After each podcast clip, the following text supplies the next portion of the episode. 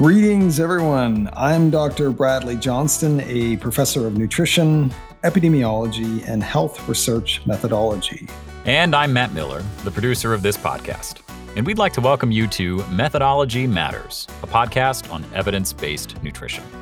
This podcast is really for a variety of folks, including nutrition students, dietitians, and really anyone in the public that may have an interest in nutrition.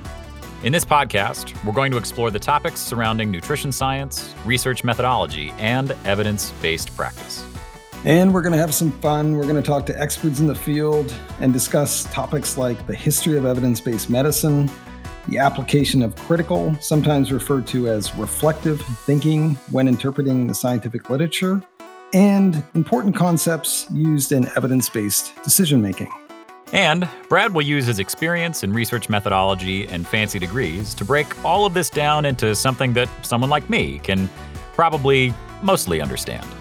So please do join us as we explore evidence based nutrition principles and practice in Methodology Matters, a podcast on evidence based nutrition.